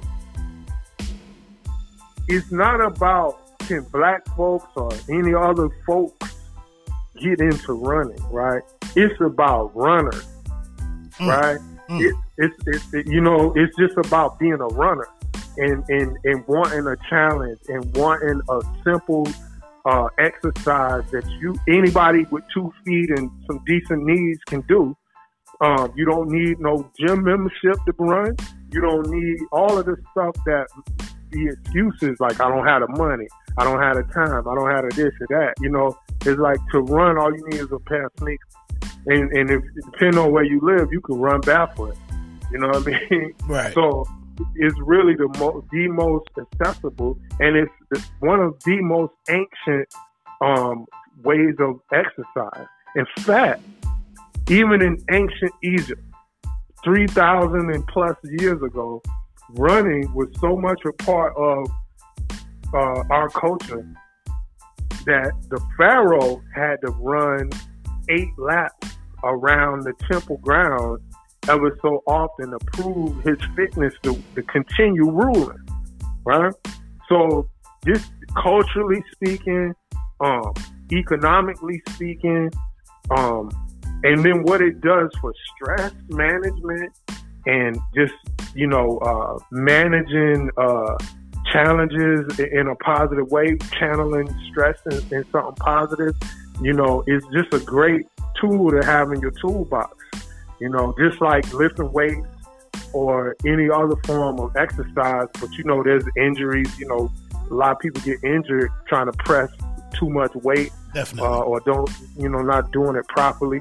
And a lot of people complain about running and say, you know, it's bad for knees, but it's really just, you know, that's where the running coaches come in to help you uh, not hurt yourself and get the right, the proper shoes, the proper form, um, and the proper. What I what I add is the proper herbs and um, natural ways to strengthen uh, your performance and, and minimize your injuries. Like we, I use Native American herbs and stuff. So that witch hazel that's sitting in grandma's closet, you put that on your leg. you put that. That's that's a Native American uh, uh, runner's uh, toolbox because you put witch hazel on your legs before you run, and you're gonna um, you're gonna uh, open your pores and then also uh, restrict them, and it's gonna help your circulation as you're running. Is uh, if you take uh, devil's claw, which is sounds crazy, but it's just a, a tincture of herb. Um, it's gonna help you with joint pain and the shin splints. If you know what I mean. So it's it's about practicing your culture while you're running, um, and then it becomes a, a spiritual movement. Gotcha. Like I said, I, I, I was down with it. I couldn't never stay too consistent with it, and I and I do have one uh one bad knee, but um Mhm. I'll just add that I only got one more question. I'm gonna let you get out of here, but um this was the first year that I started riding my bike, and I got into cycling Mm, heavy, mhm. kind of the same way that you're talking about um about running and, and, and jogging, and um the cat at the bike shop when I asked him about I don't know how we got onto it, but one thing that was a kick a kicker for me committing to uh, cycling, uh, I didn't ask for a black uh, organization, but the cat at the uh, bike store was like, "Well, check online for something called the Major Taylor uh, Cycling Clubs." He was like, "There's a lot of Mm. chapters across the country uh, that are pretty much African Americans." And um, you know, if that's what you're looking for, you can you can check that out. And uh, sure Right. enough, that Hennessy commercial that I had been seeing for two or three years, like the Major Taylor cat, was was real. And um, and so I. Right. I didn't get into uh, the the, uh, the the local chapter because everything was shut down because of COVID. But hmm I'll just say this, and I want to get into this quote of yours and then let you close. But um, I started riding, and um, I live about 25 miles from where my job is, and uh, we have a bike trail that actually connects them, the, the, the two towns or two cities together. And um, so I'm just out on this bike trail, man, and just like you said, getting air into my lungs. I'm seeing deer, Yup. snakes, uh, Yup. you know, uh, moles and, and gophers and all kind of stuff. And then I'm seeing people. I'm riding through different communities, and then when I ride south of my town of my city, I head into uh, you know the city of Dayton and in, in, downtown Dayton. And um, Right. but what you said was, I say all that to say. You said that if we grew up in communities that invest or embrace health, then more people will begin to talk about it. And um, that's what I like I said when I would ride south and see what's what's the makeup of the other people utilizing the uh, you know the trail, the bike path when I rode south and into the city. And then when I get up north and I'm riding through these rural areas and riding alongside cornfields and whatnot, and I mm-hmm. just didn't see enough black people out there taking advantage of this free, you know, it's tax money that went to create that space and for people to right. get in and use it to get in shape. And um, so I, am probably not gonna get into the runner's kick with you, but I am gonna watch a beautiful run. Uh, anybody that's listening to this, please go check out a Beautiful beautifulrun.com. Uh, some great information on the website uh, some merchandise on here. I think I'm gonna pick up this uh, beautiful run shirt because I like the design on it. But um, that's just yeah. I, that is what I just took. I, I, I, took advantage of that of, of that this year, and I even bought me an expensive ass road bike at the end of the season and got rid of. And I'm gonna get rid. I'm, I'm gonna upgrade from my um, hybrid bike that I had last year. But like you said, that's one thing with cycling it's some costs, you know, to get involved with it with either buying a hybrid bike or a road bike. It's maintenance yeah. on that road bike and all of that stuff. And then another thing that was a deterrent when I wanted to get consistent with it, there's not a way for me to get onto the bike path from my house. So I got to get in my car and drive to that. And sometimes that got in the way of me getting out there. But in your point with jogging, you just walk out your front door and start jogging and, and you into your workout. Man, and and listen, man, this this is my my thing is not about trying to make people run. Right, like right. not at all. Right. You know what I mean? Like it's it's like it's I love it, I enjoy it, but some people love yoga or cycling or or boxing or you know all kinds of ways you can move. And you know, as you'll see with the film, you know, the, the message is let nothing stop you, right? So whether you running, whatever you doing, like keep going. That's the mantra. Keep going. Um, because you can you can ride a bike and you can run, or you can walk. You know what I'm saying? Like you can dance for exercise. It don't matter. It's just what brings you life, what brings you joy, what helps you know keep you strong and energized for your for your loved ones, right? And for the passion you want to bring to life um, wherever you find that at, find your fitness. Um, but yeah, you know that's that's that's the spirit. You know, running is just a metaphor of of just moving forward in life. Right, right. Um, so like I said, a beautifulrun.com. You can uh, go onto the website and get all the information that you need. Uh, it's a way to get some tickets on there. Uh, still kind of uh, no details for no details for you really, but that's besides the point. Uh, check that out.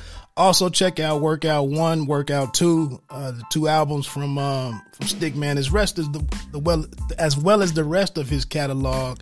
Um, also, I wanted to say before you get out of here, um, make sure I got your uh, it's just at Stic on Instagram. A very um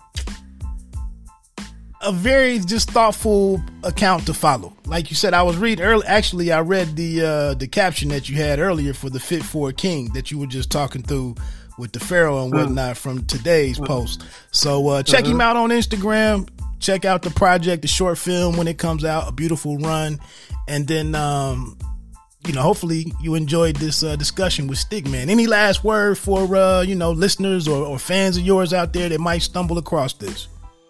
Hey man, for the family out there, rbgfitclub.com is our hub for everything we're doing in this health and wellness space. So I invite people if you want to check out, you know, more about what we're doing. Uh, you know, the music, of course, the Fit Hop, but my wife is a holistic nutritionist uh, with detoxes and uh, cookbooks for plant-based food with soul in it. You know, all these different kinds of things. You know, that's our hub, rbgfitclub.com. And uh, yeah, thank you, man, for your time and for um, you know sharing your platform. Appreciate it. Appreciate it. Like I said, man, I don't have a lot of people around me that are on what I'm on. But you know, I check out cats like you. You know, I could check out um and it's actually, you know, brothers I've been knowing for 20 years just from them being artists with a Black Thought. Uh, some of the stuff that Royce not uh, Royce da 5'9" is getting into now. Um, it is, yep. yeah, it, it is a, a lot of. Um, I guess in so many words, you can just go out here and find the individuals that you want, that you link up with, that are talking about some of the things that you might be uh, on the cusp of starting to explore yourself. And uh, you know, just don't let your circle, the limitations of those in your circle, keep you from growing in how you want to grow. So I just want to thank you for sharing all of the information that you share, whether it's on fitness, whether it's on nutrition, uh, just seeing you interact with your with your wife and um, you know your, your you have one or two sons? Two. That's what I thought it was two. I thought it was two, but the older one is now you know a, a, budding musician and doing his thing and whatnot. So I think Yeah. that's also just crucial for this stage of hip hop that we see some of you guys that are fathers, you know, and and husbands and and, and I just think that's just like the evolution of of Yeah. uh, hip hop.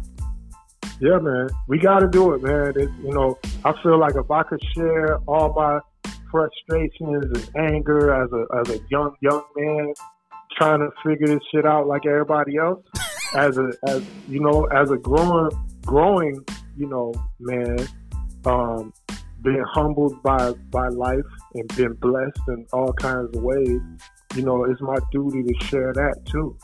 You know what I mean? And you know, so you know, this is part of paying it forward. you know, uh, everything that I, I did in my career is not something that I feel like I, that I was right hundred percent about every, you know, every word I've ever said and all that.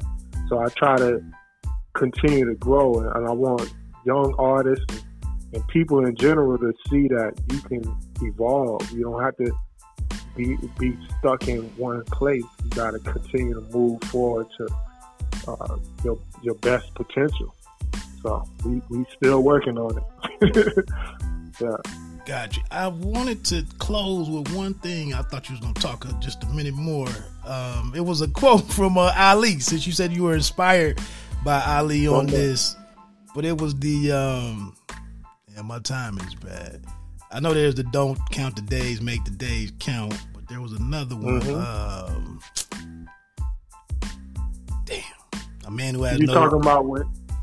No, like what you were just saying on uh, you know if you live 50 years and you didn't evolve and, and mature and grow in any way from year t- 21 to year 50 you know you would have wasted your life and it's, it's way better Yeah. than that but that's the concept behind it No, I, that's one of my favorite quotes from Ali. Yeah, he said, if you 50 still doing the same thing you was doing at 20, you don't waste 30 years of your life. Ex- exactly Yeah, and that's exactly, bro. Continue evolution. If you look at Ali's evolution, if you look at Malcolm from Detroit Red to Malcolm X to Malik El Shabazz, that's evolution.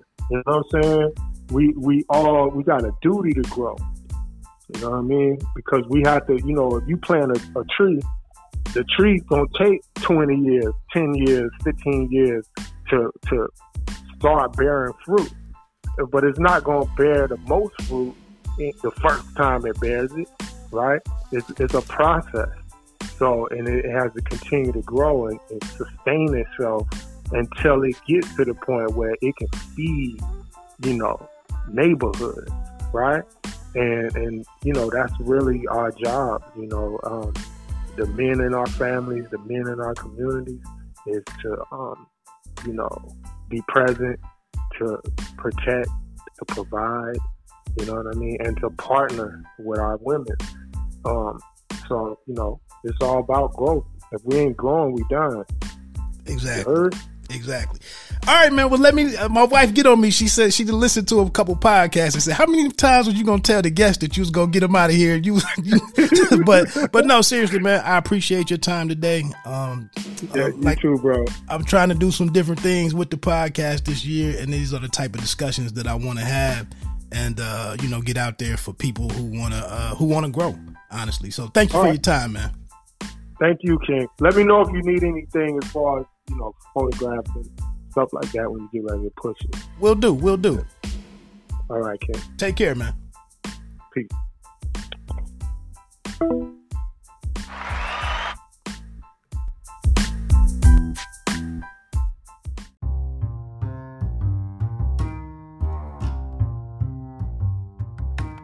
So look, that was Stic.man. Check out his catalog, his music catalog. Check him out on Instagram at Stic S T I C. Excuse me.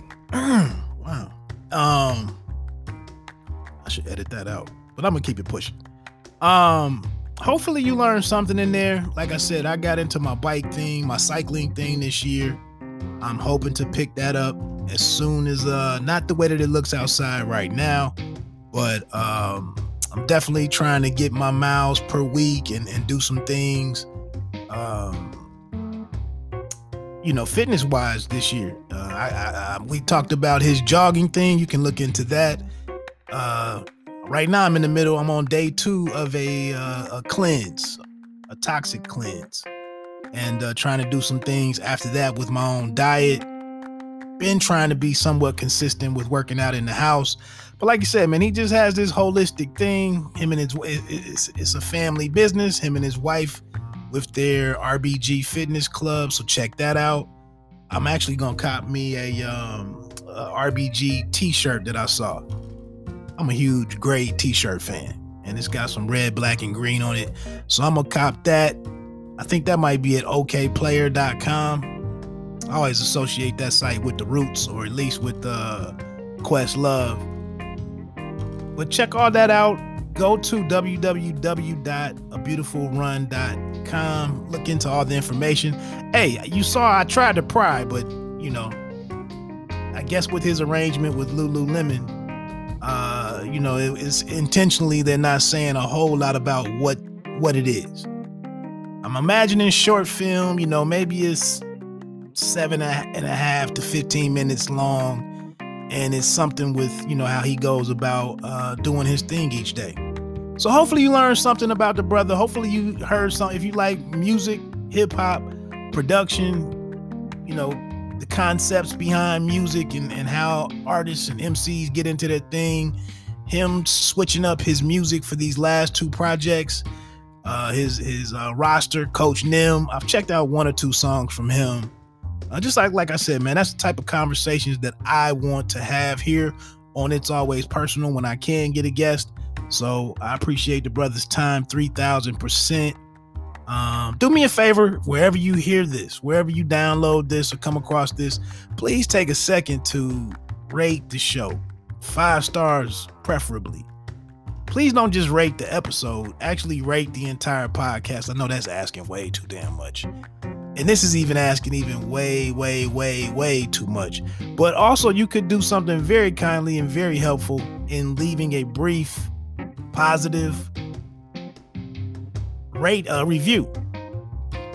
Two sentences, three sentences. Act like you're texting. So act like you're texting me. If you like to holler at me for any reason, make a so you know to make a suggestion, to tell me I'm trash, to uh, you know to to, to uh, any way I can improve, topics you like to discuss, you like discussed in the future, uh, you know, upcoming movies and whatnot, anything, uh, holler at me, pay me no mind show at gmail.com. Pay me no mind show at gmail.com. And that's about it, man. Let me quit wasting y'all folks' time. Big shout out to uh brother Stic. Wishing the best with uh RBG and everything that they've got going on over there. I hope this uh, this Muhammad Ali inspired project exceeds all expectations. I look forward to checking it out. And uh, until next time, man, my name is Wood. Stay safe, be smart. Peace.